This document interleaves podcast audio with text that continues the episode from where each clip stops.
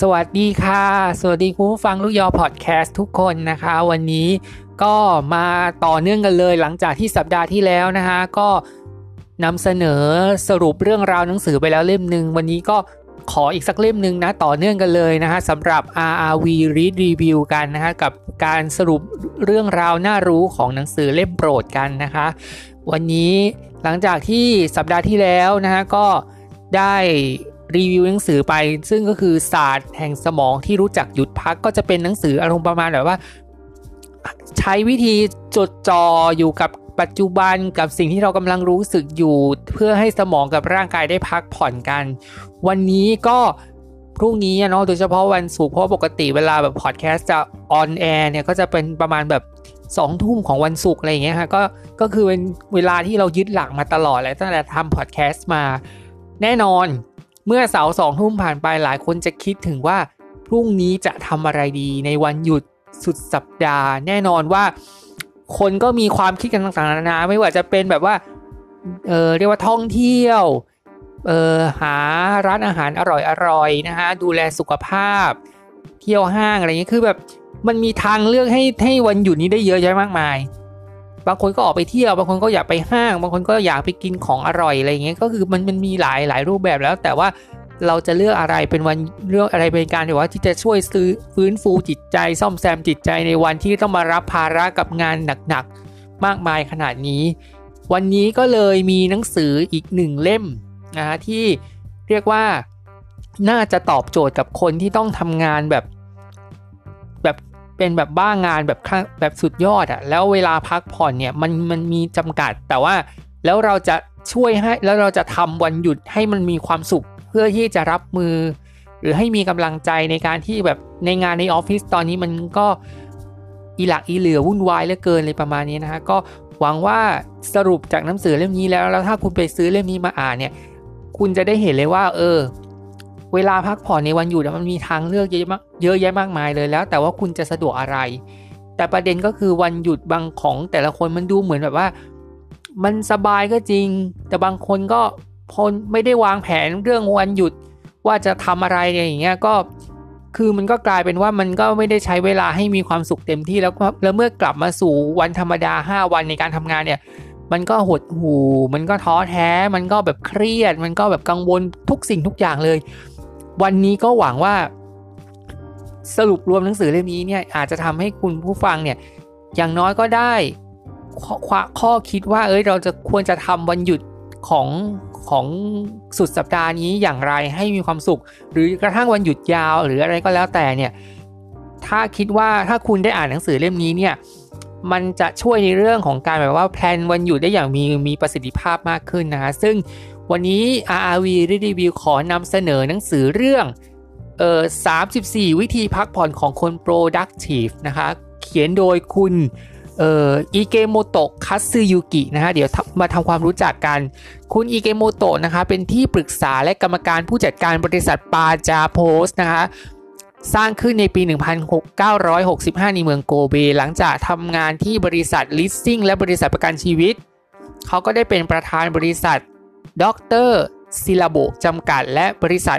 Net Price จำกัดนะฮะเขาทุ่มเททำงานอย่างเต็มที่เพื่อพัฒนาบริษัททั้งสองแห่งจนสามารถเข้าสู่ตลาดหลักทรัพย์ได้สำเร็จจนได้รับฉายาว่า ผู้สร้างบริษัทให้เติบโตนะฮะก็คือเขาก็เป็นคนคนที่พยายามแบบว่าสปิริตเต็มที่จนบริษัทเนี่ยสามารถเข้าไปสู่ตลาดทุนได้แล้วนะฮะหรือว่าตลาดหุ้นนั่นเองนะฮะซึ่ง เขาก็มีศักยภาพที่เขาเต็มที่มากๆนะฮะโดยปัจจุบันนะฮะเขาจัดการอบรมให้กับบริษัทขนาดเล็กไปจนถึงขนาดใหญ่กว่า 100 บริษัท ในหัวข้อการใช้เวลาในวันทำงานและวันหยุดเพื่อให้พนักงานพัฒนาขึ้นอย่างต่อเนื่องนอกจากนี้ มีผลงานการเขียนหนังสืออีกหลายเล่มด้วยนะคะซึ่งก็ถือว่าเป็นคนที่เออเรียกว่าอะไรอะเริ่มต้นจากการที่ใช้ความ ใช้จิตวิญญาณของความตั้งใจในการที่จะทำให้บริษัทมันดีขึ้นเนี่ยมาต่อยอดเป็นคลาสนะในการสัมมนาแล้วก็พูดคุยกัน แล้วก็อย่างที่บอกว่าโอ้โหทำไปตั้งกว่าร้อยบริษัทแล้วอะก็น่าจะน่าจะก็คาดว่าบริษัททั้งร้อยที่อิเกโมโตะไปอบรมเนี่ยก็คงจะเจริญเติบโตรุ่งเรืองไปเรื่อยๆนะคือบริษัทก็มีหลายหลายหลายรูปแบบบ้างก็ใหญ่บ้างเล็กบ้างอะไรเงี้ยแต่ว่าพออิเกโมโตะได้แนวแนวคิดในในสิ่งที่เขา ใช้ประสบการณ์จากการที่เขาใช้ในการทำงานและวันหยุด แล้วก็วางการวางแผนวันหยุดเนี่ยมันก็ทำให้บริษัทเนี่ยเติบโตแล้วพนักงานก็มีเสถียรภาพมากขึ้น มีประสิทธิภาพมากขึ้นด้วย โดยที่มีเว็บไซต์อย่างเป็นทางการนะถ้าเออสมมุติว่าอยากจะเข้าไปเออเรียกว่าดูเข้าไปหาวิธีหรือว่าอยากจะติดตามเรื่องราวอะไรก็แล้วแต่เนี่ยให้ไปกันให้ไปที่เว็บไซต์ของเขานะครับเป็นเว็บไซต์ทางการของอิเกโมโตะนะฮะก็คือ http นะฮะแล้วก็ dot slash slash สองครั้ง แล้วก็ ikemoto katsuyuki net เท่านั้นเองนะฮะแล้วก็แต่ว่าเป็นภาษาญี่ปุ่นนะ อันนี้ไม่อันนี้ไม่ไม่แนะนำนะคะว่า ว่าจะมีภาษาอังกฤษหรือเปล่าหรืออะไรก็แล้วแต่นะอันนี้แนะนำไว้ให้คุณผู้ฟังไปไปให้เดี๋ยวเราแนะนำเว็บไซต์นี้แล้วลองไปรีเสิร์ชดูว่าเอ้ยมันมีรูปแบบเว็บไซต์มันเป็นยังไงแล้วคุณจะชอบมากน้อยแค่ไหนนะฮะ โดยการเขียน หนังสือเล่มนี้เนี่ยอิเกโมโตะเนี่ยเขาได้เขียนในวิธีที่ว่าในวันหยุดเนี่ยมันจะเป็นช่วงเวลาที่เป็นช่วงเวลาชาร์จแบตอะชาร์จแบตแบบครั้งยิ่งใหญ่ในการที่จะเติบเติมเติมกอบกู้พลังในการทำงานของเราด้วยวันพักผ่อนที่มีความสุข ซึ่งคำว่า productive เนี่ยหลายคนอาจจะยังแบบคนที่ไม่เก่งภาษาอังกฤษอาจจะยังสับสนว่าเอ๊ะมันมันมันคืออะไร เข้าที่อันเนี้ยอันเนี้ยเราเพิ่งไปเอาคำเนี้ยไปใส่ลงไปใน Google แล้วก็ไปแปลให้ translate มาคำว่า productive เนี่ยมันแปลว่ามีประสิทธิผล ก็คือเหมือนเป็นมีประสิทธิภาพประสิทธิผลอะไรเงี้ยนะคะโดยที่ตัวของอิเกโมโตะเนี่ยได้เขียนหนังสือเล่มนี้นะฮะได้รวบรวม 34 วิธีเกี่ยวกับการใช้เวลาในวันหยุดจากประสบการณ์ของโดยตรงของเขาเลยนะฮะของอิเกโมโตะเลย ซึ่งจะช่วยให้คุณแสดงศักยภาพในการทำงานออกมาได้ดีที่สุด มี 34 วิธีแต่แบ่งออกเป็น part ย่อย 6 part ด้วยกันในการใช้เกี่ยวกับการใช้ชีวิตของมนุษย์นะฮะไม่ว่าจะเป็น 1 บทที่1เนี่ยคือแค่ใช้วันหยุดอย่างมีประสิทธิภาพ เราก็จะพัฒนาตัวเองได้เร็วขึ้น ก็จะเป็นแบบว่าวางแผนวันหยุดว่า เอ้ย สุดสัปดาห์นี้เรากำลังเราจะทำอะไรดี เพื่อให้วันหยุดนั้นสนุกสนาน มีความสุขในการทำงานมากขึ้นชาร์จแบตอย่างเต็มที่นะฮะบทที่ 2 ก็คือ ฝึกฝนจิตใจและสร้างนิสัยที่ดีเพื่อรับมือกับความกดดันในการทำงานก็คืออาจจะฝึกฝนสภาพจิตใจนะฮะแล้วก็สร้างอารมณ์ ซึ่งจะเป็นหมวดซึ่งจะเป็นแบบโครงสร้างในเรื่องของจิตวิทยาในการที่จะกอบกู้พลังใจในการแบบพักผ่อนวันหยุดอะให้มีประสิทธิภาพ เพียงแต่ว่าฝึกฝนกับการสร้างนิสัยเนี่ยมันก็คือการมีความสัมพันธ์ มีการพูดคุยกับคนอื่น ทำกิจกรรมร่วมกันอะไรประมาณนี้นะฮะ โดยที่การพักผ่อนโดยโดยการฝึกฝนจิตใจและสร้างนิสัยเนี่ยจะช่วยให้กอบจะช่วยให้มีพลังต่อสู้กับแรงกดดันจากการทำงาน เพราะว่างานงานในที่ทำงานเนี่ยมันมันรุมเร้ามากแล้วก็มันแบบว่าอะไรมันมีความวุ่นวายมีความไม่แน่นอนตลอดเวลาอะไรอย่างเงี้ยนี่คือจิตใจคือสิ่งสำคัญที่สุด ในการที่จะแบบว่าทำให้ศักยภาพการทำงานมันดีขึ้นได้นะคะซึ่งถ้าหากว่าเราไม่ได้แบบว่าพัก ไม่ได้ฝึกฝนจิตใจหรือสร้างนิสัยเนี่ยเราก็จะรับมือไม่ทันเราก็จะรับมือไม่ทันแล้วก็จะทำให้การทำงานมันมีปัญหานะฮะต่อมาบทที่ 3 การเล่นกีฬาและการทำงานอดิเรก มีส่วนช่วยในการพัฒนาทักษะในการทำงานก็คือเล่นกีฬาแล้วก็หางานที่เรียกว่าทำแล้วมันสามารถที่จะสร้างรายได้ให้ตัวเองได้อะไรประมาณนี้ค่ะไม่ได้ไม่ได้ต้องพึ่งเงินเดือนบริษัทอย่างเดียวหรือเล่นกีฬาให้ ให้มีสุขภาพที่พร้อมมีประสิทธิภาพมากขึ้นอะไรเงี้ยค่ะ เมื่อประสิทธิภาพร่างกายดีก็จะทำให้ศักยภาพในการทำงานมีความพร้อมยิ่งขึ้นด้วย บทที่ 4 การดูแลสุขภาพกายจะช่วยให้แสดงศักยภาพออกมาได้อย่างเต็มที่ อันเนี้ยจะจะค่อนข้างจะคล้ายกับบทที่ 3 ก็คือเรื่องของการเล่นกีฬา แต่ว่าอันนี้จะเป็นในเรื่องของ การดูแลสุขภาพของเราไม่ว่าจะเป็นแบบการนอนอย่างให้เป็นเวลาการกินอาหารที่มีประโยชน์อะไรอย่างเงี้ยหรือไม่กระทั่งเรื่องอื่น ๆ ที่จริง ๆ ก็ถือว่าจริง ๆ มันก็คือองค์รวมนะ คือถ้าสุขภาพกายมันดีคือ 3 กับ 4 เนี่ย บทมันจะแบบมันจะมีความสอดคล้องที่คล้ายกันก็คือ เพื่อจะสร้างสุขอนามัยที่ดี สุขภาพที่ดีในการที่จะรับมือกับงานที่กำลังถาโถมในในวันในในที่ทำงานนะคะ ต่อมาอันที่5นะคะบทที่ 5 ก็คือ การท่องเที่ยวในแบบที่ช่วยเพิ่มทักษะการตลาดและความรู้ การท่องเที่ยวก็ถือว่าเป็นการพักผ่อนเพียงแต่ว่าเที่ยวแบบไหนล่ะที่จะช่วยให้เรามีประสิทธิภาพแล้วก็เพิ่มทักษะ ในเรื่องของการตลาดแล้วก็ความรู้มากยิ่งขึ้นก็คือ ไม่ใช่ว่าไปท่องเที่ยวตามแบบห้างใหญ่ๆซะอย่างเดียว อาจจะไปหาที่ธรรมชาติ อาจจะไปหาที่ที่เป็นสถานที่ท่องเที่ยวที่ต้องที่แบบว่าอาจจะต้องไปเพื่อที่จะเติมเพื่อจะที่จะได้พักผ่อนอย่างสะดวกสบาย แต่ว่าแล้วก็บางครั้งเนี่ยการเที่ยวที่ได้แบบธรรมชาติหรือเที่ยวที่แบบเป็นสิ่งอื่น ๆ ที่ มันได้ experience มันได้ประสบการณ์ใหม่ๆเนี่ยมันก็จะนำมาสู่ชีวิตการทำงานที่มันมีประสิทธิภาพด้วยนะคะแล้วก็เรื่องสุดท้ายบทสุดท้ายก็คือ เรื่องของเสื้อผ้าสื่อให้เห็นถึงแนวคิดของผู้สวมใส่ก็คือ เรื่องลุคโดยรวมทั้งเรื่องเสื้อผ้าหน้าผมการการแต่งกายการแต่งตัวอะไรอย่างเงี้ยค่ะก็คือเขาก็จะบอกเลยว่า การแต่งตัวในแต่ละรูปแบบนะฮะโดยเฉพาะเรื่องสูตรเอยเรื่องการดูแลผิวพรรณการดูแลการดูแลเสื้อผ้า มีผลนะต่อการแต่ในเรื่องของความมั่นใจแล้วก็ศักยภาพทางความคิดของคนที่ใส่เสื้อผ้าที่ออกมาแล้วดูดีเนี่ยมันจะทำให้การทำงานเรามีความมุ่งมั่นมีความมั่นใจมากยิ่งขึ้นนะคะซึ่งตัวของอิเกโมโตะเนี่ยจะเขียนเป็นบทย่อยเกี่ยวกับรายละเอียดของวิธีพักผ่อนอย่างละเอียดครบทุกด้านนะคะที่เกี่ยวกับการพักผ่อนเนี่ยโดยที่เกี่ยวข้องในแต่ละบทนั้นเนี่ย เนื้อหาค่อนข้างจะเข้าใจง่ายนะคะอ่านแล้วเข้าใจง่ายแล้วก็สามารถทำตามได้สบายๆแล้วก็จะมีสรุปท้ายบทโดยที่จะสรุปเนื้อหาของแต่ละบทแบบสั้นๆ แบบสั้นๆนะฮะ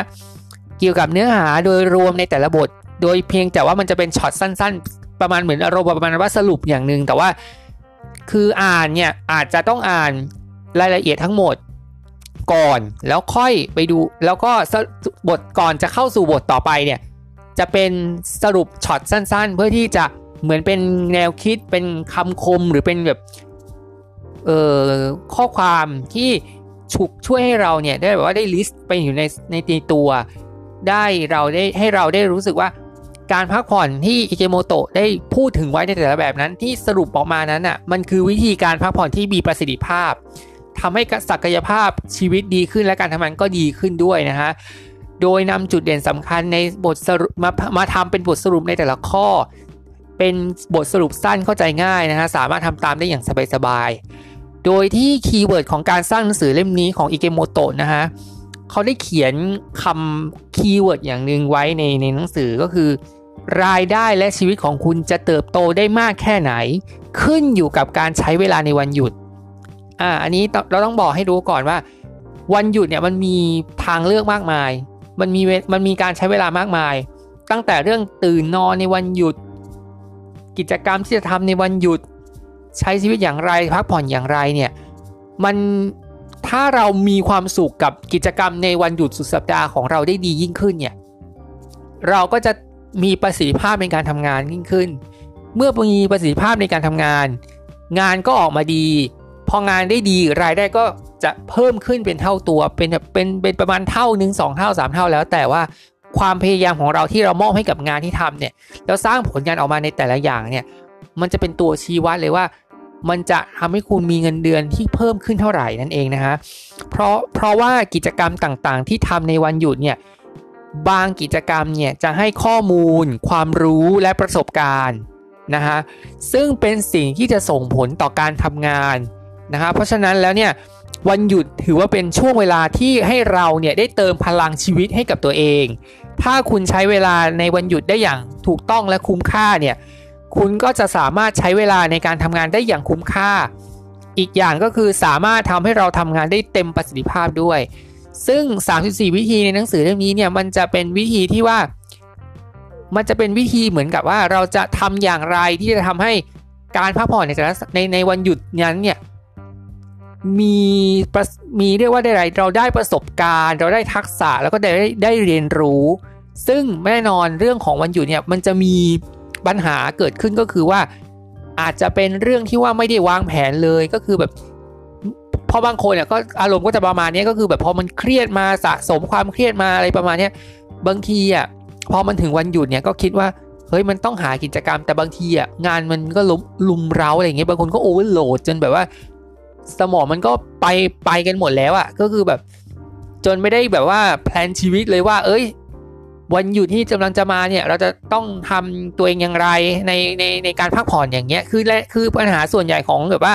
เรื่องวันหยุดก็คือ มันด้วยงานที่มันรุมเร้าอะงานที่มันรัดกุมอะ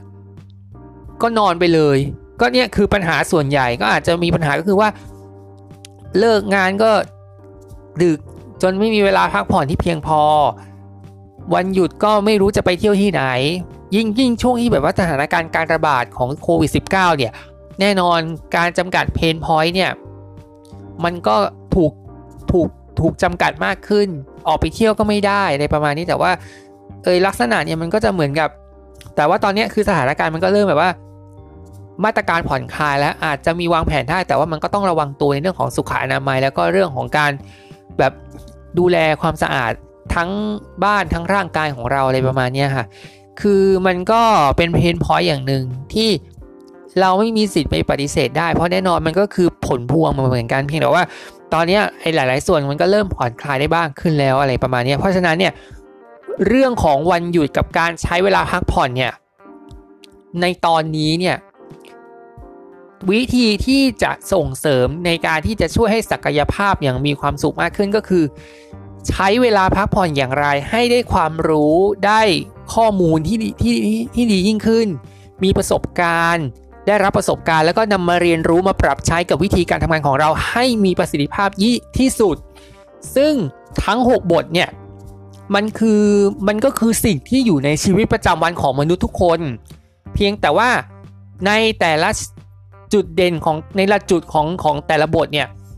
มันจะเป็นตัวชี้วัด ในเรื่องของการหาวิธีว่าคุณจะวางแผนวันหยุดอย่างไร เพื่อที่จะทำให้ตัวเรานั้นน่ะสามารถที่จะทำงานได้อย่างมีประสิทธิภาพก็คือสิ่งทั้งหมดเหล่านี้คือสิ่งภายนอกที่จะเสริมตัวเราให้ฟื้นฟูศักยภาพ ให้ต่อสู้กับการทำงานที่มันกดดันมากยิ่งขึ้น รัดกุมแล้วก็มีหลาย ๆ อย่าง เพราะแน่นอนงานในออฟฟิศมันไม่มีอะไรสบายเลย งานทุกอย่างในโลกใบนี้มันคือคุณต้องทำงานอย่างขมักขม้นแข่งขันมากยิ่งขึ้น แน่นอนความสบาย มันก็ไม่เกิดขึ้นในช่วง 5 วันนี้มันจะมีแค่ 2 วันนั่นแหละที่เราจะได้พักผ่อนเพราะฉะนั้นเนี่ยสวันที่เราพักผ่อนนั้น จะดีจะคุณจะมีประสิทธิภาพแค่ไหนมันอยู่ที่ว่าในวันหยุดนั้นนะคุณวางแผนหรือยังว่าจะใช้ชีวิตอย่างไรเพื่อที่จะทำให้เอ่อร่างกาย สุขภาพ รูปลักษณ์ภายนอก แล้วเราจะท่องเที่ยวในการหาความรู้ เก็บประสบการณ์เห็นอย่างไร ดูแลสุขภาพอย่างไรทำงานอดิเรกและและเล่นกีฬาเพื่อที่จะฟื้นฟูตัวเราได้อย่างไรนะฮะสร้างนิสัยและฝึกฝนอย่างไร ให้กับจิตใจของเราในการที่จะรับมือกับทั้งเรื่องของคนที่ไม่ถูกกันในออฟฟิศเออหรือหรือกระทั่งงานที่มันกดดันตลอดเวลา ซึ่งทั้ง 6 พาร์ทนั้นเนี่ยถือว่าเป็น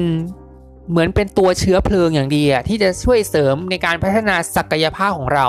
ให้การทำงานมันมีประสิทธิภาพมากขึ้น โดยที่อิเกโมโตะเนี่ยได้เขียนไว้ได้อย่างแบบ คือเท่าที่อ่านมา 2 รอบเนี่ยมันก็อาจรู้สึกว่าเฮ้ยมันก็เป็นเรื่องที่เราก็ทำได้ได้นะทำได้ง่ายง่ายง่ายมาก เพราะว่าทุกสิ่งทุกอย่างที่เขียนไว้ในหนังสือเล่มนี้มันคือมันก็คือสะท้อนถึงการใช้ชีวิตประจำวันของเราได้อย่างเต็มที่เพียงแต่ว่าวันหยุดเนี่ยอย่างที่บอก มันต้องเติมศักยภาพ เติมความหลากหลาย เติมความมั่นคงให้กับชีวิตเราให้กับจิตใจของเรา เพื่อที่จะต่อสู้กับภาระนะ หน้าที่การงานที่มันที่มันหนักหน่วงในในวันในเมื่อวันที่วันนี้เริ่มตั้งแต่วันจันทร์เนี่ยมาถึงเลย เพราะฉะนั้นเนี่ยการเขียนของอิเกโมโตะเนี่ยสร้างขึ้นมาเพื่อที่จะนำหนังสือเล่มนี้คือ หาวิธีว่าแล้วเราจะวางแผนวันหยุดอย่างไรให้มีความสุข เพื่อที่จะมีความสุขและมีประสิทธิภาพกับการทำงานที่กำลังจะเกิดขึ้นในช่วงที่ เริ่มตั้งแต่วันจันทร์จนกระทั่งถึงวันศุกร์สักทีอะเออซึ่งเนี่ยอิเกโมโตะก็ได้เขียนไว้ก็คือประสบการณ์ของเขาเองเนี่ยในการที่แบบว่าวางแผนการใช้วันหยุดของเขาให้มีประโยชน์มีคุ้มค่า แล้วก็ยังฟื้นฟูจิตใจและเติมศักยภาพได้ด้วยนะฮะซึ่งเอ่อบทสรุปของย่อยแต่ละอันเนี่ยมันก็คือเป็นเป็น keyword สั้น ๆ ที่สามารถที่จะทำได้สบายๆแล้วก็เข้าใจได้ง่ายด้วยนะฮะทีนี้เรามาดูเนื้อหาข้างในกัน เริ่มด้วยเรื่องแรกเนี่ยมันก็เป็นเรื่องที่ว่าแน่นอนอะการอย่างที่บอกอะการทำงานเนี่ยมันก็ทำงานอยู่กับคนเยอะแยะมากมายหลายหมู่ แผนกนั้นแผนกนี้กลุ่มนั้นกลุ่มนี้อะไรเงี้ยเพราะฉะนั้นเนี่ยการทำงานเป็นกลุ่มเนี่ยสิ่งสำคัญคือวิธีไหนบ้างที่จะทำให้ทั้งกลุ่มเนี่ยมีประสิทธิภาพในการทำงานยิ่งขึ้น โดยที่ไม่ใช่ใช้งานในการเพื่อที่จะไปตัดหน้าหรือแข่งขันกันเอง เขาบอกไว้ว่าควรใช้วิธีเพิ่มความสนุกให้กับงาน ให้มองว่าการทำงานก็เหมือนการเล่นเกมอย่างหนึ่ง ก็คือเหมือนเรากำลังเกม adventure หรืออะไรเงี้ยเพียงแต่ว่า ไม่ใช่เป็นการแบบว่า แข่งขันชิงดีชิงเด่นกันก็คือ เติมศักยภาพของทั้งทีม แล้วผจญภัยไปด้วยกันเหมือนในเกมที่เป็นธุรกิจอย่างหนึ่งเหมือนกันนะฮะซึ่งเราต้องค้นหาคำตอบให้ได้ว่า เราจะได้เราจะต้องทำอย่างไร ถึงจะได้คะแนนสูงสูงโดยที่ตัวคะแนนนั้นเนี่ยมันจะหมายถึงกำไรเขาจะเปรียบเทียบว่า คะแนนที่จะสูงสูงนั้นก็คือกำไรที่สูงขึ้นนะคะ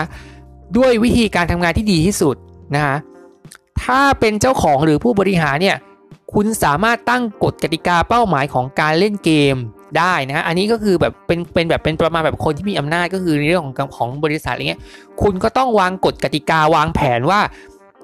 พนักงานแผนกนี้คุณต้องทำยอดกำไรให้ได้เท่านี้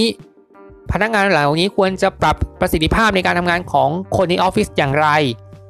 นะฮะ โดยที่แบบว่าคะแนนนั้นเนี่ย โดยที่แบบว่า ตัวที่กำไรเขาจะเปรียบเป็นคะแนนเหมือนกับเป็นคะแนนสูงๆอะไรประมาณนี้ค่ะคือแบบว่า เจ้านายเนี่ยจะต้องกำหนดกติกากำหนดรายได้กำหนดคะแนนสูงๆเอาท่านเอาไว้ โดยที่ให้พนักงานเนี่ยใช้ศักยภาพที่มีในการทำงานของแต่ละคนแล้วมารวมกันเพื่อที่จะผลักดันให้งานนั้นมีความสำเร็จและก็มีกำไรที่สูงขึ้นด้วยนะฮะ โดยที่ ผู้บริหารเนี่ยอย่างที่บอกสามารถตั้งกฎกติกา แต่ถ้าเป็นพนักงานคุณก็ต้องเล่นตามกฎกติกา และเป้าหมายที่บริษัทกำหนดอ่าก็คือกติกามันวางแผนไว้อย่างไร ถ้าคุณรู้ คุณรู้ว่ามีหน้าที่ที่คุณต้องทำว่าตำแหน่งนี้คุณต้องวางคุณต้องทำหน้าที่นี้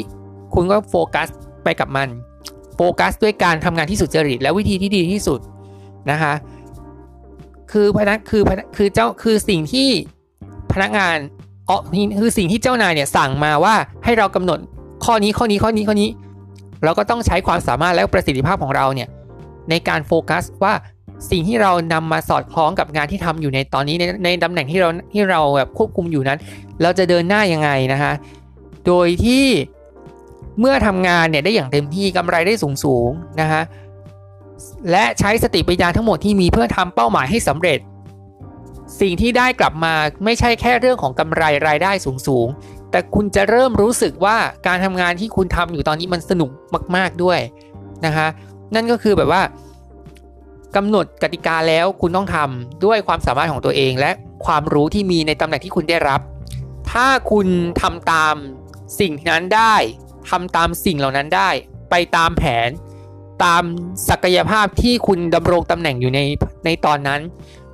มันก็ทำให้งานนั้นไหลลื่นไปได้เร็วขึ้น แล้วงานก็จะสำเร็จได้กำไรสูงสูงก็จะได้เป็นเงินเดือนที่เพิ่มมากขึ้นให้กับทีมงานทีมบริษัททีมอะไรอย่างนี้ด้วย เพราะฉะนั้นเนี่ยให้รู้ว่าการทำงานนั้นมันเหมือนเป็นสมรภูมิเกมอย่างหนึ่งที่คุณต้องใช้ความสามารถของทั้งเองทั้งหมดที่มีนั้นเนี่ยในการทำกำไรสูงสูงหรือทำให้คะแนนสูงสูงเพื่อที่จะทำให้ คุณมีคุณภาพชีวิตที่ดีในการทำงานแล้วก็เรื่องของรายได้ด้วยนะฮะอันนี้ก็คือ part แรก part ต่อมาอันนี้อันเนี้ยหลายคนจะมีปัญหามาก เวลาแบบว่าพอวันศุกร์เลิกงานเสร็จ แน่นอนอะมันก็ต้องแบบพรุ่งนี้เสาร์อาทิตย์เราก็ต้องแบบว่าก็จะก็จะไม่ต้องเข้ามาทำงานแล้ว ก็จะไม่ต้องเข้าออฟฟิศแต่ปัญหาอย่างหนึ่งที่เกิดขึ้นก็คือแบบแน่นอน เวลาแบบสมมุติเลิกงานวันศุกร์ทั้งที ยิ่งวันศุกร์สิ้นเดือนนี่อันนี้อันนี้จะเป็นปัญหาใหญ่มาก ก็จะเลี้ยงแบบ ก็จะเกิดขึ้นโดยการที่แบบว่า ทั้งกลุ่มเนี่ยพาไปฉลอง ฉลองวันหยุดอะไรเงี้ยโดยเฉพาะฉลองเงินเดือนออกอะไรเงี้ยไปกับการปาร์ตี้ กินบุฟเฟ่หรือว่ากินอาหารอะไรอะไรอะไรก็แล้วแต่ที่แบบว่าที่แบบปกติเราก็พูดมาหลายรอบแล้วนะว่ามื้อเย็นน่ะควรกินอาหารที่มันน้อยหน่อย เพราะว่าจะทำให้ร่างกายได้อิ่มขึ้นแต่เนี่ยเพนพอยมันจะอยู่ตรงนี้ ก็คือเมื่อถึงวันหยุดสุดเมื่อถึงแบบว่าพอสิ้นสิ้นวันศุกร์ก็จะแบบว่าพรุ่งนี้ก็หยุดเสาร์อาทิตย์ก็จะหาวิธีผ่อนคลายจิตใจอารมณ์อย่างนี้ ด้วยการไปผับด้วยการไปเออไปดื่มด้วยการไปกินอาหารบุฟเฟ่อะไรอย่างเงี้ยซึ่ง เราไม่ได้บอกว่ามันผิดหรือมันไม่ผิด เราไม่ได้บอกว่ามันผิดหรือถูกนะ อันนี้เนี่ยแล้วแต่ว่าคุณก็มีความสุขไปมันก็คือการผ่อนคลายอย่างหนึ่งแต่สิ่งหนึ่งที่มันเกิดขึ้นก็คือ แน่นอน เวลานอนเนี่ยมันก็จะน้อยลง ซึ่งเชื่อว่าหลายคนน่ะก็น่าจะเป็นอยู่ในทุกวันนี้ก็คือแบบว่า เที่ยวที่บ้างานจนไม่มีเวลาพักผ่อน เที่ยวเพลินจนลืมว่าเฮ้ยเราต้องนอนเท่าไหร่ ซึ่งคนทำงานเก่งเนี่ยจะให้ความสำคัญกับวันหยุดอย่างมาก เพราะอยากใช้เวลาในวันหยุดเนี่ยทำงานอดิเรกหรือสิ่งที่อยากทำให้เต็มที่นะฮะคนที่เขาทำงานเก่งๆเนี่ยเขาจะวางจัดเขาจะจัดตารางเวลาในแต่ละสัปดาห์โดยคำนึงถึงกิจกรรมวันหยุดเป็นอย่างแรก อันนี้คืออย่างแรกเลย เมื่อทำแบบนี้แล้วพวกเขาจะมีสมาธิจดจ่อกับการทำงาน และสามารถพยายามทำงานได้อย่างเต็มที่เพื่อจะได้ทำในสิ่งที่อยากทำในวันหยุดอย่างเต็มที่ ซึ่งปัญหามันก็เกิดขึ้นก็ตรงที่ว่าคนที่ไม่ได้วางแผนอะ ไม่ได้วางแผนว่าจะทำงานอดิเรกอะไร จะวางแผนว่าใช้เวลาวันหยุดไปกับอะไร สิ่งหนึ่งที่จะเกิดขึ้นก็คือ อย่างที่บอกค่ะก็จะหาวิธีก็คือหาไปไปดื่มดริงไปกินบุฟเฟ่อะไรเงี้ยหรือเที่ยวห้างอย่างเงี้ยเที่ยวแบบเที่ยวแบบมิดไนท์อะแบบเที่ยวแบบราราตรีนี้ที่สวยงามอะไรประมาณนี้ก็จะหาวิธีเที่ยวห้างกินบุฟเฟ่ดื่มดริงอะไรประมาณนี้ซึ่ง มันส่งผลต่อการนอนของเรา ซึ่งแน่นอนการนอนนั้นคือสิ่งสำคัญที่การที่จะฟื้นฟูพลังได้ดี แต่แน่นอนสิ่งที่อยู่เกิดขึ้นอยู่ทุกวันนี้ไม่ต้องสุดสัปดาห์หรอกแล้วว่าทุกวันมันก็เกิดขึ้นนั่นแหละ คือมันก็มีการแบบว่า พักผ่อนในแบบที่ส่งผลกระทบในการลดจำนวนเวลาการนอนของเราลง ซึ่งอันนี้เป็นปัญหาใหญ่มากนะฮะ โดยเคล็ดลับในการใช้เวลาวันหยุดอย่างคุ้มค่าคือการตื่นแต่เช้า อันนี้หลายคนจะจะงงว่าอ้าวอันเนี้ยการตื่นแต่เช้าอะมันต้องเป็นวันทำงานอยู่แล้ว แล้วทำไมต้องวันหยุดต้องตื่นแต่เช้าด้วย ก็คือสิ่งที่บอกมาทั้งหมดเนี่ยมันคือวงจรอุบาททั้งนั้นเลย ที่จะทำให้เราไม่สามารถที่จะใช้เวลาวันหยุดได้อย่างคุ้มค่าและเต็มที่ นั่นก็คือ ถ้าสมมุติว่านอนเนี่ย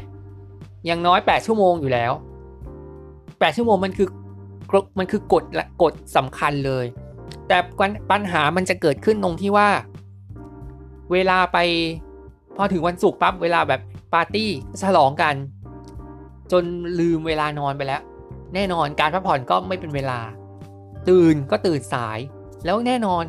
วันหยุดอะคุณก็ต้องมีความสุขกับวันหยุดดิแล้วคุณนอนแบบว่า โดยผ่านการริ้งมาผ่านการกินมาที่แบบมันหนักหน่วง แล้วไม่มีเวลานอนที่เพียงพอเนี่ย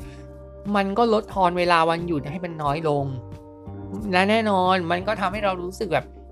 รู้สึกว่าวันหยุดนี้มันมันไม่ยังไม่เต็มอิ่มเลย เราต้องไปทำงานอีกแล้วอะ่ะ เนี่ยมันคือผลพวงของปัญหานี้เลยก็คือ นอนดึกเพื่อที่จะให้วันหยุดนั้นได้พักผ่อนก็คือได้พักตัวเองคือไอ้นอนดึกแล้วพักอะ่ะมันไม่ว่า แต่ว่าปัญหาก็คือวันเวลาในวันหยุดเสาร์อาทิตย์มันก็น้อยลง มันก็ไม่มีเวลา ให้ไปทำอย่างอื่นได้เลย หรือทำแล้วแต่ก็ยังไม่เสร็จสักทีอะเออแล้วพักผ่อนก็ไม่ได้พักผ่อนอย่างเต็มที่เหมือนกัน เป็นปัญหาอย่างหนึ่งเหมือนกันนะฮะที่เรียกว่า การนอนนอนดึกแล้วตื่นสายเนี่ยมันกลายเป็นว่า คือถ้าทำในที่ทำงานเนี่ยแน่นอนต้องถูกดุดาต้องถูกตัดเงินเดือนแน่ๆแต่ว่าพอมันถึงวันหยุดอะมันไม่มีเจ้านายมาคุมไงว่าเฮ้ยคุณต้องพักคุณมันตื่นอะไรอย่างเงี้ยก็จะเป็นเพนพอยนี้ไปนะเพราะว่าคนส่วนใหญ่เนี่ยที่นอนดึกเนี่ย แล้วตื่นสายในวันหยุดเนี่ยสุดท้ายกว่าจะลุกจากเตียงก็ปาก็ไปเกือบเที่ยงเนี่ยอันนี้คือปัญหาที่เป็นผลกระทบเลย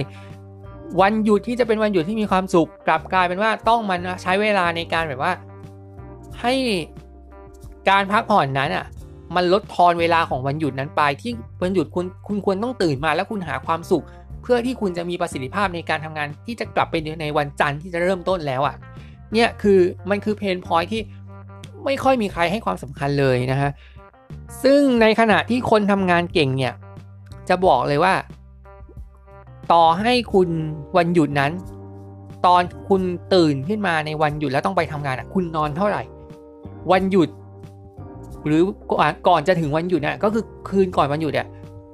คุณก็ต้องนอนเหมือนกันสมมุติ ถ้านอนสามทุ่มในวันธรรมดา วันหยุดสุดสัปดาห์คุณก็ไม่ควรจะไปโต้รุ่งหามกินที่นั่นที่นี่ไปกับเพื่อน partying hang กัน ก็ควรนอนตั้งแต่สามทุ่มตรงนั้นเลย แล้วแต่คุณว่าคุณจะนอนเท่าไหร่แต่แน่นอนเมื่อถึงเวลานอนคุณก็ต้องนอน ให้แล้วคุณต้องนอนให้ครบ 8 ชั่วโมงเพื่อที่จะตื่นได้เร็วขึ้น มีเวลากับวันหยุดมากขึ้น ซึ่งคนที่ทำงานเก่งเนี่ยจะคิดสวนทางกับคนในที่มีปัญหาทั้งหมดนี้เลย โดยคิดในทำนองว่า ถ้าพรุ่งนี้เป็นวันหยุดตื่นตั้งแต่สักตีห้าดีกว่า หรือพูดง่ายๆนะคะก็คือว่าถ้าตั้งใจตื่นเช้ากว่าวันทำงานนะฮะคือเขาตั้งใจจะตื่นเช้ากว่าวันทำงาน เพราะอยากใช้เวลาทั้งวันให้มีคุ้มค่าที่สุดนะฮะโดยและเวลาเป็นสิ่งที่อยากทำในวันหยุดมากยิ่งขึ้นด้วยนะฮะอันนี้ก็คือบทสรุปเนาะว่า ถ้าคุณอยากให้การทำงานเราเติบโตแค่ไหนในวันหยุดพักผ่อนสำคัญมาก โดยเฉพาะเรื่องการนอนนอนเท่าไหร่ ในวันธรรมดาคุณนอน3ามทุ่มหรือ2องทุ่มคุณก็ต้องเมื่อใกล้จะถึงวันหยุดคุณก็ต้องนอนให้ตามนั้นเลย ทุกวันไม่ใช่ว่าแฮงเอาท์ปาร์ตี้แล้วนอนห้าทุ่มเที่ยงคืน แล้วตื่นอีกทีแปดโมงมันมันไม่มีประโยชน์เลยค่ะ เวลานี้มันก็เวลามันคือแบบมันเป็นสิ่งที่มันไม่รอคนไม่รอใครอยู่แล้วอะ่ะเพราะฉะนั้นวันหยุดถ้าคุณอยากมีวันหยุดอย่างเต็มที่อะ ตื่นตอนไหนนอนตอนไหนก็ต้องตื่นให้เป็นเวลา ตื่นให้ตรงเวลาเป๊ะๆเลยนะซึ่งคนทำงานเนี่ยจะทำแต่คนที่หลงละเลงไปกับเเพื่อนหรือว่าอะไรเงี้ยมันจะมีปัญหาอย่างหนึ่งเพราะฉะนั้นก็ฝากไว้ว่านอนให้เป็นเวลา ตื่นให้เป็นเวลานะฮะพักผ่อนให้สบาย แล้วตื่นขึ้นมาจะได้ใช้เวลาได้อย่างเต็มที่ในวันหยุดนะคะ ต่อมาอันนี้ก็เป็นเรื่องที่เป็นสอดคล้องเหมือนกับคอนเทนต์ของเรา นั่นก็คือเรื่องของการอ่านหนังสือนะฮะ โดยที่คนส่วนใหญ่จะเข้าใจว่าการอ่านหนังสือนั้นเป็นสิ่งสำคัญ แต่ปัญหาก็คือกลับยุ่งกับการทำงานจนไม่มีเวลาอ่านหนังสือเลย อ่า อันนี้ก็คือแน่นอนการทำงานนั้นมันกระชั้นชิดเนาะ เวลามันเวลาเวลาพักผ่อนมันก็น้อย การอ่านหนังสือมันก็เลยจะเป็นเพนพอยที่ มันก็เลยเป็นแบบกิจกรรมที่มันจะลดทอนเวลาไปพอสมควร แต่ว่าการอ่านหนังสือมันพิเศษนะฮะ อันนี้ต้องบอกเลย เพราะว่าการอ่านหนังสือเนี่ยจะทำให้เราได้เรียนรู้ชีวิตในโลกที่ไม่สามารถเข้าไปสัมผัสได้ด้วยตัวเอง และมีมุมมองที่หลากหลายมากขึ้น มีโลกทัศน์ที่กว้างไกล หากวันไหนคุณมีเวลาพักผ่อนนะนะฮะ ไม่อยากออกไปไหน สมมุติว่าถ้าคุณไม่อยากไปเที่ยวไม่อยากจะไปแฮงไม่อยากจะไปไหน ให้หยิบหนังสือที่คุณชอบมาอ่าน ที่อยากอ่าน เพราะว่าการอ่านหนังสือนะคะ จะทำให้เราได้เรียนรู้การใช้ชีวิต เข้าใจความคิดและความรู้สึกของผู้คน และก็ขัดเกลาจิตใจและขัดเกลาความคิด รวมทั้งสอนการใช้ชีวิตให้เราเติบโตขึ้นมาได้อย่างสมบูรณ์นั่นเอง พูดง่ายๆก็คือว่าในหนังสือเนี่ยแต่ละเล่มมันก็จะมีความรู้ อย่างที่บอกไงว่าความรู้ของหนังสือมันไม่หมดอายุไงไอข้อมูลอะไรพวกนี้ที่เป็นข่าวเนี่ยมันก็มีเวลาของมัน แต่หนังสือที่ คนเขียนเนี่ยเอาเรื่องราวเหล่านั้นมา แล้วก็มาคัดกรอง วิเคราะห์ แล้วก็สรุปออกมา มันคือความรู้ที่สามารถเอาไปใช้ได้ทุกสถานการณ์ทุกที่ทุกเวลาไม่ใช่ในแค่ในเรื่อง มันไม่เหมือนกับช่วงเวลาที่แบบว่าเป็นเรื่องกระแสอะไรประมาณนี้คือคือกระแสมันแป๊บเดียวก็ไป แต่ความรู้ในหนังสืออะเขากลั่นกรองมาเป็นแบบว่า เขากันกรองข้อความรู้ข้อมูลข้อเท็จจริง แล้วก็มาสรุปรวมให้เข้าใจเลยว่า มันเป็นอย่างนี้นี่เองแล้วมันก็กลายเป็นว่า ถ้าคุณอ่านหนังสือนั้นคุณก็จะได้เรียนรู้หลาย ๆ สิ่งหลาย ๆ อย่าง ที่มีประโยชน์ต่อโดยที่ไม่มีวันหมดอายุเลยนะฮะโดยที่หนังสือนั้นอาจจะเป็นอะไรก็ได้สุขภาพ จิตวิทยาการเงินอะไรเงี้ยเพราะว่าอย่างอย่างสามเล่มที่เราอย่างสามคอนเทนต์สามแนวอันเนี้ยมันจะเป็นหนังสือที่เรามีไง แล้วเราอ่านเราก็ได้เรียนรู้ว่า อย่างสุขภาพเนี่ยเราก็ได้รู้เลยว่าไอสิ่งที่เรากินอยู่ทุกวันเนี้ยมันบั่นทอนสุขภาพเราอย่างไร แล้วเราจะกินอย่างไรสุขภาพดี การเงินก็อย่างเช่น แล้วเราจะวางแผนว่าจะใช้ชีวิตในกับการวางแผนในการเก็บเงินอย่างไรอ่าอันนี้ก็คือจากหนังสือพาร์ทธุรกิจ แล้วก็จิตวิทยา เราจะปรับสภาพจิตใจอย่างไร ด้วยข้อมูลที่คนเขียนนั้นน่ยได้นำข้อมูลทางงานวิจัย แล้วก็มากั่นกรองเป็นบทสรุปสั้นๆ แล้วเราก็เรียนรู้และเข้าใจได้ง่ายเลย เนี่ยคือมันคือความต่างก็คือข้อมูล ข้อมูลที่เห็นในทีวีหรือในโทรทัศน์มันมีกำหนดเวลาของมัน แต่หนังสือเนี่ยเขาคัดเขาเขาเรียกว่าอะไรเขาเขารวบรวมเขามากั่นกรองจนแบบว่า มันเป็นความรู้ที่ต่อให้เราอ่านให้อ่านให้กี่ครั้ง มันก็ยังไม่หมดอายุอะก็ยังแบบว่าก็ยังก็สามารถเรียนรู้ได้อะ คือความรู้ในหนังสือมันไม่หมดอายุจริงๆ คุณคุณผู้ฟัง เพราะฉะนั้นแล้วเนี่ยหาหนังสือสักเล่มหนึ่งหาหนังสือที่มีประโยชน์ จะเป็นแนวอะไรก็ได้ เพราะว่าความรู้ทั้งหมดในหนังสือนั้นอะคนเขียนเขากันเขาการกรอง ด้วยด้วยความรู้ของเขาเอง ด้วยประสบการณ์ของเขาเอง แล้วก็นำมาแบ่งปันมาแชร์กันให้กับคนที่ที่อ่านหนังสือที่ในในขณะที่อ่านหนังสือเล่มนั้นอยู่ แล้วก็จะได้เรียนรู้ว่า เรื่องราวนั้นมันมีที่มาที่ไปอย่างไร มันมีบทเรียนมันมีข้อคิดหรือมีวิธีว่าเราควรจะปรับเปลี่ยนพฤติกรรมของเราอย่างไร ให้มีความสุขในการใช้ชีวิต มีสุขภาพที่ดี มีจิตใจที่แข็งแกร่ง มีระบบระเบียบการเงินที่ดีขึ้นในประมาณนี้ค่ะคือความรู้ของหนังสือนั้นอะมันใช้ได้ตลอดชีวิตมันไม่หมดอายุเลย แล้วก็สามารถที่จะแบ่งปันความรู้นั้นให้กับคนอื่นได้นะฮะถ้าคุณรู้สึกว่าเห็นคนเขามีปัญหากับเรา แล้วเราอยากจะช่วยเนี่ย เราไม่สามารถช่วยได้เงินได้ แต่เราช่วยได้ความรู้ในการที่จะทำให้เขามีชีวิตที่ดีขึ้นได้นะฮะอันนี้ก็คือเรื่องที่นำเสนอเกี่ยวกับเรื่องอ่านหนังสือของของหนังสือเล่มนี้ ต่อมาในการทำงานเนี่ยเราควรให้ความสำคัญกับมุมมองที่เป็นผู้เชี่ยวชาญ แน่นอนบริษัทหนึ่งเนี่ยพนักงานมีหลายหลายแผนกอ่าแผนกบัญชีแผนกบุคคลอย่างเงี้ยปัญหาอย่างหนึ่งที่เกิดขึ้นก็คือ แน่นอนอะ มันไม่สามารถที่จะมี คือแน่นอนถ้าสมมติถ้าคุณตั้งบริษัทหนึ่งอะแน่นอนเรื่องบัญชี ถ้าคุณไม่มีความรู้เรื่องบัญชีมันก็บริหารไม่ได้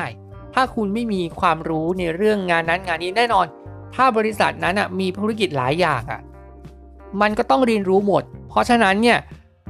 มันมีความสำคัญอย่างมากในการทำธุรกิจ เพราะการบริหารบริษัทนั้นนอกจากจะต้องรู้เรื่องการบริหารแล้วนะคะ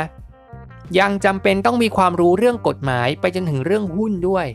อ่า อันนี้คือสิ่งสำคัญ แต่ปัญหาคือผู้บริหารก็เป็นคนธรรมดาคนหนึ่งไม่ได้เชี่ยวชาญไปในเสียทุกเรื่องแน่นอน ผู้บริหารเนี่ยตั้งแต่แบบเกิดมาเรียนรู้มาใช้ชีวิตแล้วมาตั้งบริษัทเนี่ย มันก็ต้องยึดมันก็ต้องมีประสบการณ์และมีความรู้ในการแบบว่า บริหารบริษัทของเขาเอง หรือพนักงานเองก็มีความรู้ในการบริษัทของเขาเองเพียงแต่ว่า มันพึ่งอย่างเดียวมันไม่ได้ มันต้องมีองค์องค์รวมค่อนข้างชัดเจน มีทุกด้าน มันเหมือนกับว่ามันต้องมีคนทุกชั้นทุกแผนกอะเพื่อที่จะทำให้ประคองบริษัทได้นะฮะดังนั้นเนี่ย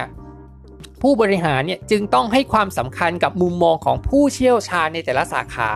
อะอย่างนี้อันนี้ให้ความสำคัญนะฮะผู้ในแต่ละสาขาคุณต้องมีความต้องมีคนที่เป็นผู้เชี่ยวชาญนั้นมาอยู่ในในที่ทำงานของคุณ เนื่องจากคนเหล่านี้เนี่ยมีมุมมองที่เป็นกลางและมองเห็นถึงความแตกต่างอันเล็กๆ น้อยๆ ที่ผู้บริหารไม่มองไม่เห็นนะฮะส่งผลให้การทำงานหรือการบริหารธุรกิจ แตกต่างไปจากเดิมมาก การรับฟังคำแนะนำจะช่วยเรามองเห็นทางออกที่ตัวเองมองไม่เห็น ก็คืออย่างที่อย่างเรื่องแรกเนี่ยอย่างเรื่องการบริหารเนี่ยถ้าถ้าคุณบริหารเก่ง แล้วคุณมีความรู้คุณก็บริหารไป แต่เรื่องกฎหมายอันนี้ก็เหมือนกัน คุณก็ต้องมีกฎหมายแรงงาน กฎหมายการทำธุรกิจอะไรอย่างเงี้ย ก็คือคุณต้องศึกษาเอา ถ้าคุณไม่มีไม่ไม่ได้อยากว่าจะมีบุคคลที่จะมาช่วยในเรื่องกฎหมายนี่โดยตรง อะคุณก็อาจจะต้องเรียนรู้กฎหมาย แต่แน่นอนอะกฎหมายมันมีหลายหลายข้อหลายอย่างมีหลายมาตรา มันมีการแบบเปลี่ยนแปลงตลอดเวลา เพราะฉะนั้นเนี่ยคุณก็ต้องมีทักษะในการแบบว่า ไปปรึกษาหรือจ้างพนักงานที่เชี่ยวชาญเรื่องกฎหมาย หรือแม้กระทั่งเรื่องของการแบบลงทุน การใช้การหรือกระทั่งเรื่องหุ้นด้วยนะฮะโดยที่ผู้เชี่ยวชาญนั้นคุณอาจจะจ้างมาเป็นพนักงานก็ได้ หรือคุณไปขอคำแนะนำคำปรึกษา หรือไปเรียกเขามาแล้ว แล้วก็คุณมาคุยให้รู้เรื่อง คุยแล้วได้เรียนรู้ เพื่อที่จะเป็นเหมือนเป็นภูมิคุ้มกันอย่างหนึ่งเมื่ออย่างอ่าอย่างการบริหารเนี่ยถ้าบริหารล้มเหลวขึ้นมา ความรับผิดชอบมันก็จะทั้งบริษัท ถ้ากฎหมาย ถ้าคุณเผลอไปดำเนินธุรกิจที่ไม่โปร่งใส ก็มีสิทธิ์ที่จะดำเนินคดีตามกฎหมาย อะแน่นอน ซึ่งมันก็จะมีหลาย ๆ เคสที่แบบว่า เออแบบบริหารงานไม่ดีก็ แล้วก็แบบว่าพลาดพลั้งไป มันก็ส่งผลถึงการดำเนินคดีทางกฎหมายได้ด้วย เพราะว่ามันมีหลายอย่างยังกฎหมายแรงงานเนี่ย ถ้าคุณใช้แรงงานกับกับพนักงานอะไม่เป็นธรรมเขามีสิทธิ์ฟ้องร้องได้ เพราะเขายึดถือกฎ กฎหมายแรงงาน ซึ่งแน่นอนไอ้กฎหมายนั่นอะมันเป็นสิ่งที่ทุกคนต้องรู้ เพียงแต่ว่าบางคนรู้ไม่หมดหรือรู้ไม่มาก คือคือสกิลหรือว่ารูปแบบการนำเสนอ หรือความสามารถในเรื่องของการจดจำในเรื่องข้อมูลกฎหมายเนี่ยมันไม่เท่ากัน เพราะฉะนั้นแล้วเนี่ยมันเราควรมันควรต้องมีคนที่แบบว่าช่วยให้เราในเรื่องของการในการเป็นที่ปรึกษาในเรื่องแบบว่า แล้วเราจะดำเนินการบริหารอย่างไร เพื่อที่ให้ ไม่ต้องไปผิดไม่ต้องไปละเมิดจนกลายเป็นเรื่องใหญ่ แล้วต้องให้กฎหมายที่มันกำหนดนั้นเนี่ยมาลดทอนประสิทธิภาพให้กับบริษัทของเรา ซึ่งเป็นสิ่งที่สำคัญมากๆนะฮะเพราะว่าเราควรต้องมีทุกทุกชั้นทุกแผนกทุกด้าน แล้วแต่ว่าถ้าคุณเติบโตคุณมีแผนเท่าไหร่เนี่ยคุณก็ต้องวางแผนว่าบริษัทนี้มีแผนอย่างนี้ แต่เราไม่มีความรู้นี้ คุณต้องควรหาผู้เชี่ยวชาญนั้นมาคุยว่า แล้วก็หาวิธีในการที่จะต่อยอด ซึ่ง สิ่งเหล่านี้เนี่ยมันสำคัญนะเพราะฉะนั้นการทำงานของผู้เชี่ยวชาญและมืออาชีพนั้นเนี่ยสำคัญมากจ้างเป็นพนักงงานก็ได้ หรือว่าจะคุยกันแบบว่าให้ได้เรียนรู้ แล้วนำมาปรับใช้กับบริษัทของเรา แล้วเราจะเรียกว่ามีประสิทธิภาพในการทำงานมากขึ้น ไม่ต้องกังวลเรื่องการไปแบบว่าต้องไม่ต้องกังวลว่าเฮ้ยทำแบบนี้มันผิดกฎหมายหรือเปล่าแล้ว จะทำให้บริษัทพัฒนาแล้วมันไม่แน่ ถ้าคุณ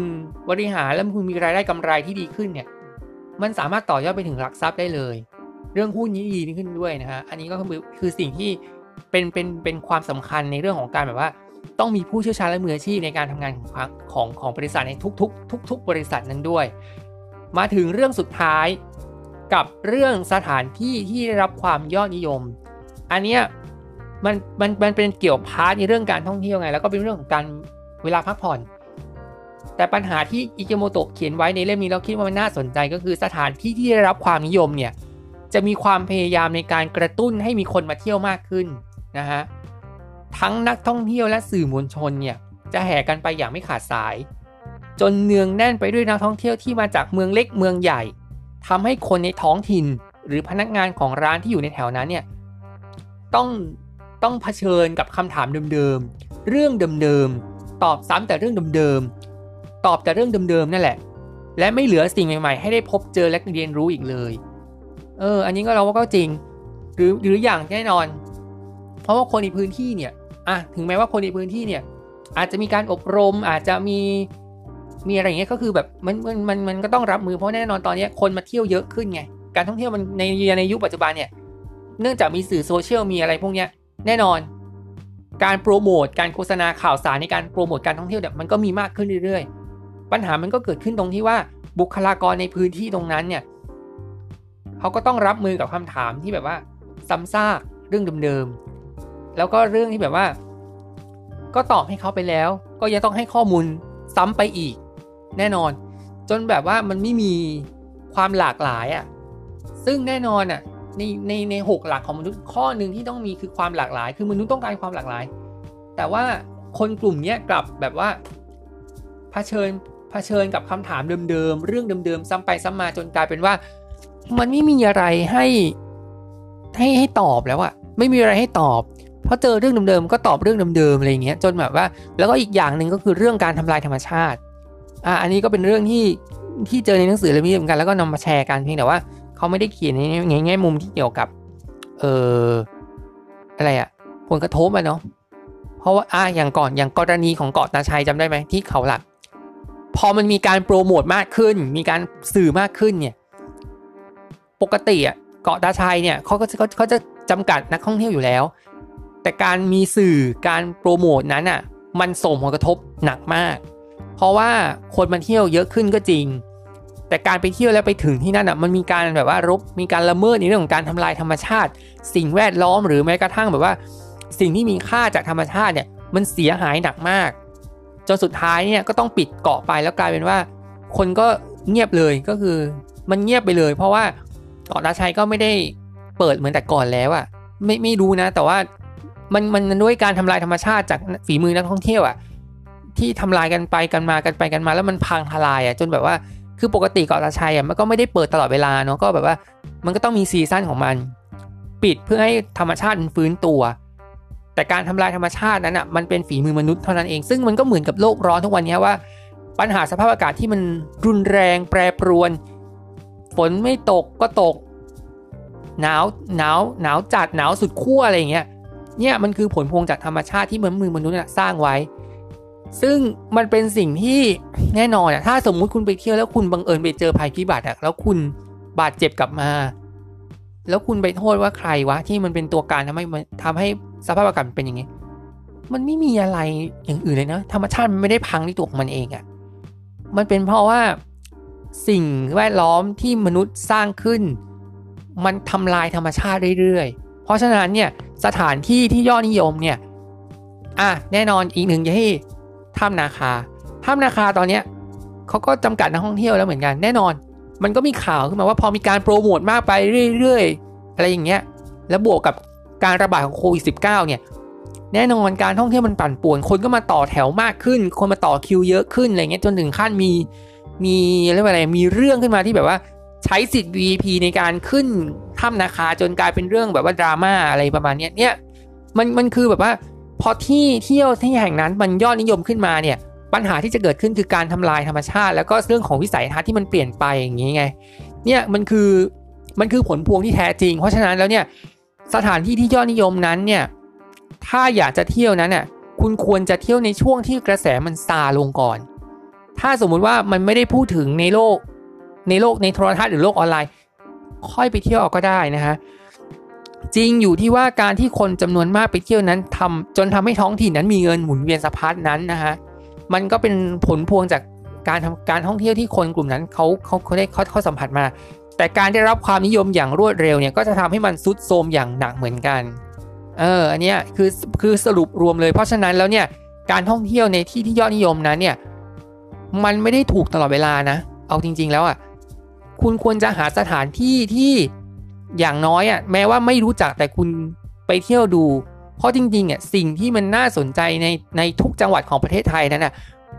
มันไม่ได้มีแค่ในที่ที่ยอดนิยมเท่านั้น ที่เที่ยวเล็กๆ ก็มีว่ามีเสน่ห์เหมือนกัน ที่เที่ยวธรรมชาติก็มีเสน่ห์เหมือนกัน หรือแม้กระทั่งว่า วัดวาอารามทุกวันนี้เนี่ยถ้าอย่างวัดไอ้ไข่หรือวัด เออวัดวัดไหนไหนวัดพระธาตุอะไรเงี้ยโอเค มันเที่ยวมันอาจจะเที่ยวเพราะอาจจะเป็นเพราะว่ามันมีเทศกาลมันมีอะไรแบบนั้น แต่ว่าถ้าคุณลองเที่ยวในที่ที่แบบว่า คนส่วนน้อย คนส่วนน้อยที่รู้จักเนี่ยอย่างน้อยอะมันก็ได้สปี experience หรือว่าได้ความรู้ได้ประสบการณ์ แล้วก็ได้ความสนุกจากการท่องเที่ยวนั้นด้วย เพราะฉะนั้นแล้วเนี่ย สถานที่นั้นไม่จำเป็นจะเที่ยวให้มันยอดนิยมก็ได้ขอแค่คุณเที่ยวในจุดเล็กๆ แล้วคุณมีความสุขนั้นก็พอ เพราะว่าสถานที่เล็กๆ ที่ยังไม่ได้รับความนิยมนั้นเนี่ยมันก็มีเสน่ห์มีอะไรที่น่าสนใจอย่างน้อย มันอาจจะดีกว่าคุณไปเที่ยวสถานที่ที่ยอดนิยมก็ได้ เพราะว่ามันต้องเผชิญกับผู้คนจำนวนมากรวมไปถึงเรื่องแบบว่าการทำลายธรรมชาติ สิ่งแวดล้อมที่มันพังทลายเพราะฝีมือของนักท่องเที่ยวอะไรอย่างเงี้ยเพราะฉะนั้นแล้วเนี่ย ก็ต้องบอกให้รู้นะคะว่าเรื่องของสถานที่นั้นไม่จำเป็นต้องที่ที่เที่ยวนิยมแล้วคุณไปก็ได้ หาให้เจอว่า แล้วคุณคิดดูว่านะเที่ยวเที่ยวที่ไหนแล้วคุณจะรู้สึกว่าเฮ้ยไม่อยากจะไปบ้างจัง รอให้กระแสของการท่องเที่ยวยอดนิยมนั้นมันซาลงแล้วคุณค่อยไปเที่ยวในช่วงที่แบบว่ามันสะดวกขึ้นมากกว่าทั้งเรื่องของคนหรือเรื่องของการจราจรการจอดรถอะไรอย่างงี้มากกว่า เพราะฉะนั้นแล้วเนี่ยไม่ต้องไปเที่ยวยอดนิยมเหมือนคนอื่นเขาก็ได้ เที่ยวอย่างที่เราค้นเจอ ในแต่ในขณะที่คนอาจจะยังไม่รู้ แล้วค่อยไปสนุกกับการท่องเที่ยวที่มีประโยชน์ดีกว่า เพราะฉะนั้นแล้วเนี่ยถ้าไม่อยากให้โลกใบนี้มันแย่ลงเพราะการท่องเที่ยวนั้นทำเพราะฝีมือมนุษย์เนี่ยก็ควรหาสถานที่สำรองที่เป็นเที่ยวที่ที่เป็นแบบเมืองรองหรือเที่ยวรองนั้น ให้ดียิ่งขึ้น เพราะฉะนั้นแล้วเนี่ยสถานที่นั้นเนี่ยที่ยอดนิยมก็ย้ำว่ามันลดทอน มันลดทอนในเรื่องของทรัพยากรธรรมชาติ เพราะการเพราะเพราะการทำลายของของเรานั่นเองนะฮะอันนี้ก็เป็นสิ่งสุดท้ายที่อยากฝากไว้สำหรับบทสรุปรวมแล้วเนี่ยสามสี่วิธีพักผ่อนของคน productive เนี่ยพออ่าน 2 รอบแล้วรู้สึกว่าทุกวิธีพักผ่อนที่อิเกโมโตะเขียนมาเนี่ยมันใกล้ตัวทั้งนั้นเลย มันมันทำได้ง่ายแล้วก็เข้าใจง่าย เพราะฉะนั้นแล้วก็อยากจะฝากบอกกับคุณผู้อ่านเลยว่าหนังสือเล่มนี้เนี่ยมันเปรียบประดุดด่างแบบเหมือนได้พักผ่อน คืออ่านก็เหมือนได้พักผ่อนคือได้เรียนรู้ไปด้วยว่า การพักผ่อน แล้วจะทำให้เรามีประสิทธิภาพได้ความรู้ประสบการณ์นั้นอะตามหนังสือเล่มนี้มันบอกทุกอย่างเลยว่า ข้อเท็จจริงเป็นอย่างไร ความจริงเป็นอย่างไร และเมื่อคุณได้เรียนรู้แล้วเนี่ยแล้วคุณก็จะได้เรียนรู้เลยว่า เราจะวางแผนวันหยุดอย่างไร ให้ไม่เบียดเบียนคนอื่น ไม่ทำร้ายสถานที่ให้มีสุขภาพแข็งแรง มีงานอดิเรกที่สนุก ฝึกฝนจิตใจและนิสัยดี แล้วและเรื่องของการแต่งตัวนั้น เราก็ควรจะใส่ใจเพื่อที่จะทำให้หน้าที่การงานของเรานั้นน่ะดูน่าเชื่อถือนะฮะซึ่งทั้งหมดเหล่านี้ในในทั้งหมด 6 บททุกด้านเนี่ยมันคือมันคือองค์รวมของทุกด้านเลยในการทำงานของเรา มันคือการพักผ่อนที่เสริมในเรื่องของประสิทธิภาพในการทำงานของเรามากขึ้น แล้วก็จะทำให้การทำงานของเรามีประสิทธิผล มีประสิทธิภาพและประสิทธิผลที่ดียิ่งขึ้นด้วยนะฮะอันนี้ก็ฝากเอาไว้นะฮะเป็น เรียกว่าเป็นวิธีพักผ่อนของคนที่แบบว่าที่จะทำให้การทำงานเรามีประสิทธิภาพมากยิ่งขึ้นด้วยนะฮะสำหรับหนังสือ 34 วิธีพักผ่อนของคน productive นะคะเขียนโดยคุณอิเกโมโตะคัตสึยุกินะฮะซึ่งจำนวนหน้ามี 215 หน้านะฮะราคาก็อยู่ที่ประมาณ 220 บาทนั่นเองนะฮะเป็นหนังสือของสำนักพิมพ์ WeLearn เช่นเคยนะคะซึ่งหาซื้อได้นะฮะตามร้านหนังสือชั้นนำ CS VUS ในอินคิโนคุนิยะนะฮะรวมไปถึงช่องทางเว็บไซต์ออนไลน์ได้ด้วยนะฮะแต่ว่าสำหรับใครที่อยากจะได้หนังสือจากสำนักพิมพ์ WeLearn จริง ๆ แล้วก็ได้ราคาที่ประหยัดนะฮะมี 2 ช่องทางเหมือนเดิมนะฮะก็คืออย่างช่องทางเอ่อช้อปปิ้งออนไลน์นะฮะ Shopee Lazada ก็สามารถไปดูหนังสือก็ได้ว่าเอ้ยหนังสือ productive นั้นยังมีขายอยู่ในช้อปปิ้งออนไลน์หรือเปล่า ถ้าไม่มีนะฮะก็ลองไปที่ เอ่อ w w w v l e a r n b o o k c o m ก็ได้นะฮะ อันนี้ได้แน่นอนเพราะว่าเขาจะรวบรวมหนังสือทั้งเล่มใหม่และก็เล่มที่ที่เก็บสต็อกไว้นะฮะในในในในในในในในในในออฟฟิศของ v l e a r n แล้วก็ซื้อทุกเล่มลด 15%เลยนะฮะ คือถ้าซื้อ Shopee Lazada เนี่ยราคามันก็ถูกอยู่แล้ว แต่ว่าถ้าซื้อผ่านเว็บไซต์นั้นแต่ละเล่มนะคุณซื้อกี่เล่มในแต่ละเล่มลด 15%เหมือนกันนะฮะ อันนี้ก็ ฝากไว้นะฮะทั้งทางร้านหนังสือเว็บไซต์หนังสือนะฮะหรือไม่ก็ช้อปปิ้งออนไลน์ Shopee Lazada แล้วก็ w w w v l e a r n b o o k c o m ด้วยนะฮะก็ประมาณนี้นะฮะก็ขอขอบคุณคุณผู้ฟังนะฮะสำหรับที่รับฟังมาแต่มาตั้งแต่มาตั้งแต่ต้นจนจบนี้ด้วยนะฮะถ้าหากว่ามีสิ่งไหนที่ บกพร่องหรือผิดพลาดไปทางลูกยอพอดแคสต์ก็ขออภัยด้วยนะฮะก็ติดตามได้เช่นเคยนะฮะสำหรับลูกยอพอดแคสต์นะคะทั้งทาง streaming podcast ไม่ว่าจะเป็น Apple Podcast นะคะ Spotify Anchor Google Podcast Overcast Amazon Music Castbox นะคะ Pocket Cast นะคะ Radio Public แล้วก็ Stitcher นะฮะนี่คือช่องทาง Streaming Podcast ที่ที่จะสามารถรับฟังลูกยอ Podcast ได้นะฮะส่วนช่องทาง YouTube ก็เหมือนเดิมค่ะเวอร์ก็ที่อยู่ที่ YouTube Channel ช่องลูกยอ ยศกรนะก็ อย่าลืมไปกดไลค์กดแชร์กด Subscribe แล้วก็กดกระดิ่งกันด้วยนะคะเพื่อที่จะได้ดูคลิปใหม่แล้วก็เรื่องใหม่ๆก่อนใครได้ด้วยนะคะก็ขอขอบคุณผู้ฟังทุกคนนะคะ ที่รับฟังมาตั้งแต่ต้นจนจบนี้ด้วยนะคะ ขอให้การใช้ชีวิตในวันหยุดของคุณผู้ฟังในในในการฟังพอดแคสต์ EP นี้นะคะหวังว่าจะเป็นข้อคิดแล้วก็เป็นการวางแผนในการที่จะทำให้วันหยุดของคุณนั้นมีความสุข เพื่อที่คุณจะได้กลับมาในที่ทำงานอย่างมีความสุขและมีประสิทธิภาพมากขึ้นด้วยนะคะหวังว่าสิ่งที่เรานำเสนอนั้นคงจะเป็นประโยชน์ไม่มากก็น้อยให้กับคุณผู้ฟังที่กำลังฟังอยู่ในขณะนี้ด้วยนะคะ ก็ขอบคุณจริง ๆ แล้วก็อย่าลืมติดตามลูกยอพอดแคสต์ได้นะคะกดไลค์กดแชร์กดแล้วก็กดติดตามแล้วก็เป็นกำลังใจให้กับลูกยอพอดแคสต์ ด้วยต่อไปเรื่อยๆนะครับ วันนี้ก็ขอบคุณคุณผู้ฟังทุกๆท่านที่รับฟังมาตั้งแต่ต้นจนจบนี้ด้วย แล้วก็อย่าลืมนะฮะติดตามลูกยอพอดแคสต์ไปเรื่อย ๆ เลยนะคะเราก็จะนำเสนอเรื่องราวของหนังสือดีๆ แล้วก็หนังดีๆมานำเสนอให้เช่นเคยนะคะวันนี้ก็ขอบคุณมากๆนะคะสำหรับการรับฟังตั้งแต่ต้นจนจบ แล้วก็พบกันใหม่ EP ต่อไปสำหรับวันนี้ลากันไปก่อนแล้วนะคะสำหรับวันนี้สวัสดีค่ะ